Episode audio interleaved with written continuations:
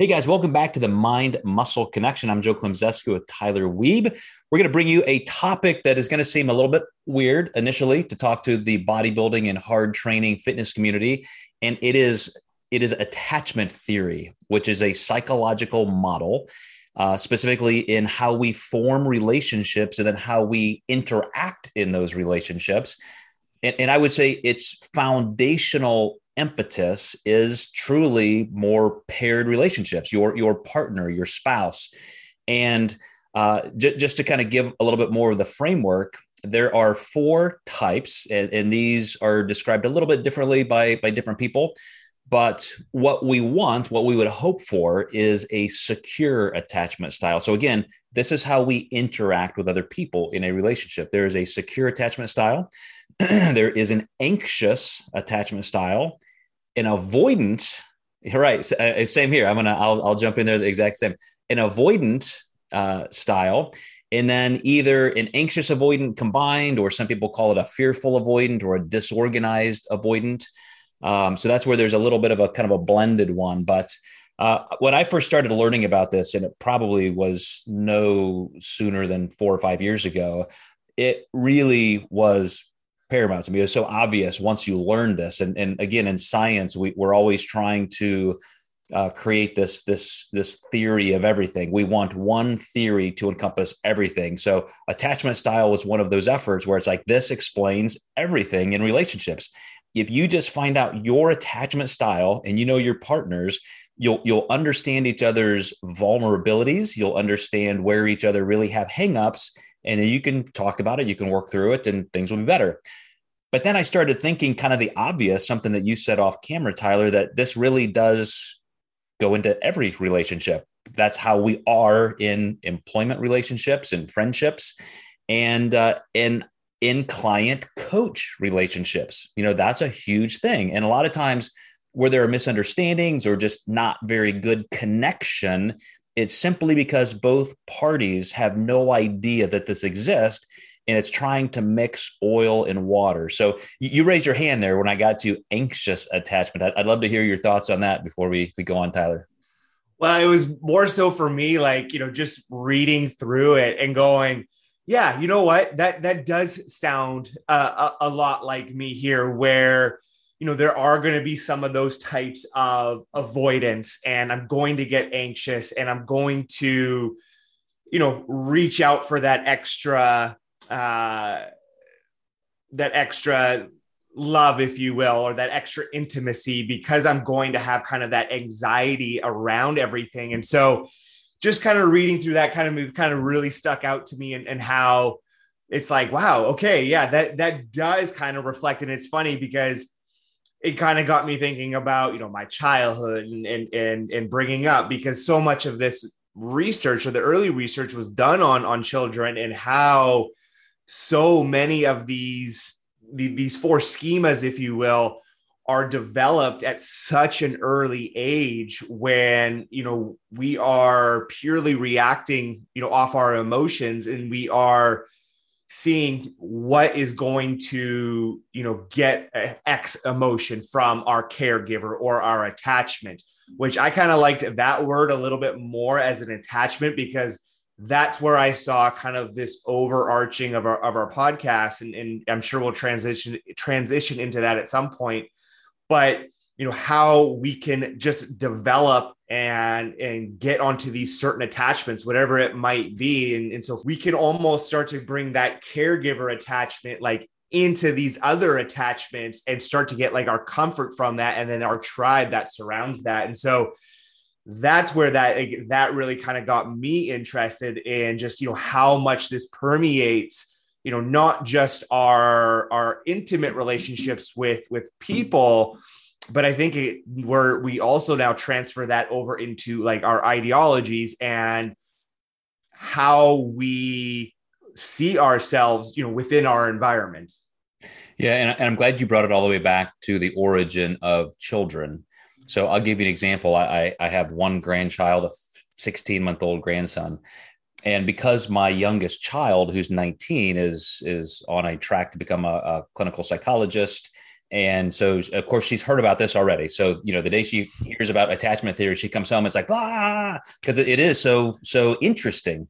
And and so with our grandson, because my my daughter, uh, who has our grandchild, is you know somebody who is very very good at expanding his entire social world so she's very comfortable with with us taking him once in a while for an afternoon he's around a lot of people other side of the family with their partner and yet you know children are children even if they get used to a, a wider social circle they're still going to have some kind of reaction so true at our grandson doesn't necessarily like leaving mom. Like he'll cry a little bit or when she leaves, but then he's fine. He's comfortable. And then when she comes back, he's excited to see her. Life's good and life goes on. If you were an anxious attachment, like you would cry and cry and cry and you just couldn't you couldn't stand to not be around that caregiver. And then perhaps when they come back like you're actually pissed. Like even babies can show this resentment. And, and so you end up with this anxiousness that everybody leaves you. And like you said, you start reaching out for greater validation. You you feel like they're you're always on the brink of something being wrong. And you know your partner could maybe like give you the wrong look or say the wrong thing and you're so offended by that and so it, it, you're always on pins and needles the avoidant ends up just kind of stonewalling they internalize everything everything's my fault I'm unlovable. And we see those two. Those are the two primary. So secure aside for a second, because we, we all seek or should seek to be secure. But that avoidant and that anxious, if you think for just a second of just that breakdown in a coach client relationship, and I'm, I'm assuming most of our listeners will be clients, some will be coaches. But if a client all of a sudden just kind of disappears and you have to go fishing for them, and then they say, Well, I just didn't get anything from you. And so I thought you didn't like me, or I thought you were kind of sucky, low service, and that kind of thing. And so they were just fuming and internalizing this, this bad turn in the relationship instead of just reaching out and saying, Hey, is everything okay? Maybe I missed an email. Like instead of just assuming something could be wrong, um, they they assume it's them and they they avoid the anxious person is just relentlessly reaching out and needing that validation and they're just you know they, they want your attention nonstop because they can't be secure without that external support so those are the kind of things that i think tyler as a coach just understanding personality psychology a little bit more and things like attachment theory i can look at that and it's almost like being the omnipotent narrator saying okay I, I see how they are personality wise that's okay. We're all we're all different. So i just have to make extra sure i do this for this client to make sure that that attachment does feel more secure in either direction. So I, you know I, I just think this really has everything to do with some of those breakdowns in the coaching relationship yeah those are some absolutely amazing points and i think something that you know, not every coach needs to be aware of. I mean, like they, we definitely need to be aware of that as coaches, but I think clients, I think also need to realize that the more feedback that you can give a coach, as long as, you know, they are a good coach, the better your relationship is going to be. I was talking, you know, with my wife. She she runs, you know, she runs a a, a local grocery store. Um, and she was having some some issues with with some employees and, and it was around just some gossip and, and things like that and you know she was just saying like this is not you know how it works we talk to each other we support each other we're in this together and we are just not going to have this kind of behind the back talk and i think just for even clients it's not that you're you know talking behind a coach's back but the less they know, the less that coach can help you through these things. You know, we are talking a lot about when it comes to dieting and, and achieving a physique is your your beliefs about yourself and the you know we've said it so many times the narratives that we tell ourselves you know in some of my reading this morning on on for this podcast um, you know, kind of something that stood out to me was the ultimate goal of the attachment system is security, right? People just want to feel secure in who they are. And now we throw in years and years and tons of messaging of you need to look a certain way, you need to er, eat a certain way. and so now we're developing even further insecurity you know within this realm and so just as we come together and have this like blending of the coach client relationship you know i think just having that being able to give that security to those clients is paramount to that coach client relationship because that's all people are really looking for right like people just want to be liked. People just want, well, maybe not everyone, but the majority of people, right? We want to be loved. We want to know that we're doing a good job. We want to know that we're moving in the right direction with our goals. And if you're the coach and you know you're just kind of, you know, here's macros, here's cardio, and that's it, you are missing out on like you know 80% of a coaching job. Like giving out macros and cardio and training that's easy. Like that's the easy stuff. It's diving into that person's psychology and how they view themselves and you know what is holding us up from achieving that goal. It typically isn't you know they'll say because oh i'm not hitting my macros but it's why are we not hitting your macros? Right? Like that there is a big difference there because how many times you know have we go well i'm going to start on monday i know i'm going to do this or i'm going to do that and things never really materialize. Well probably not because we're lazy it's because you know something there is holding us back from doing that whatever it might be. So really having that you know open conversation and that open mindedness um you know with that client is huge and i think for myself you know as a coach one of the most important things that I think unconsciously started to come about over the last few years and, and you know over the last little bit you know I've been conscious of it is that I've got nothing to hide. Like here, you know, here I am. This is who, you know, who I am. This is, you know, my view on things when when we talk about something, you know, by no means do I have all of the answers. All I have is my experience, but I like to think that I've put a lot of time and effort and thought process into my experience and to try and be able to talk about it in a in a manner where you know maybe someone can get something out of it so i think just even you know bringing out your own security for for other people to see can start to foster some of that security because they see you like oh this person has nothing to hide. They're not you know trying to be someone different. They're eh, you know pouring their heart out to me if you will. And i think yeah once you can kind of start to establish that relationship that's going to become a lot more two way. So, again, as the coach, you may want that from your clients, and some clients will certainly give that to you without you prodding. Okay. But I, from what just my experience, you have to poke and prod. You have to show that you're willing to come to the table as your, you know, with your weaknesses for the client to start to share their own weaknesses because no one likes to be uncomfortable. No one likes to share their their innermost struggles you know that we do tend to kind of hold on to them quite a bit so yeah that's that's something that has really kind of cropped up for me over the last few months in, in just in my coaching and in generally in life. Well that's one of the reasons why I, I connect with you so well in this arena and i wanted to do this entire podcast together. When when we were working together in a coaching mentorship capacity and you said the one thing you want to be known for if, if this is what your entire business is predicated on and this is what everybody thinks of when they think of tyler Wiebe. It's it's service it's connection it's going that extra mile. It's giving people some kind of partnership that they just can't get anywhere else. And i was probably faster than ever really coming around to understanding that because in my younger coaching days, I was very much a technocrat. I'm an introvert by nature, which means I don't even want that much connection. You know, some and sometimes, but not all the time. And I need to I need to step away to recharge.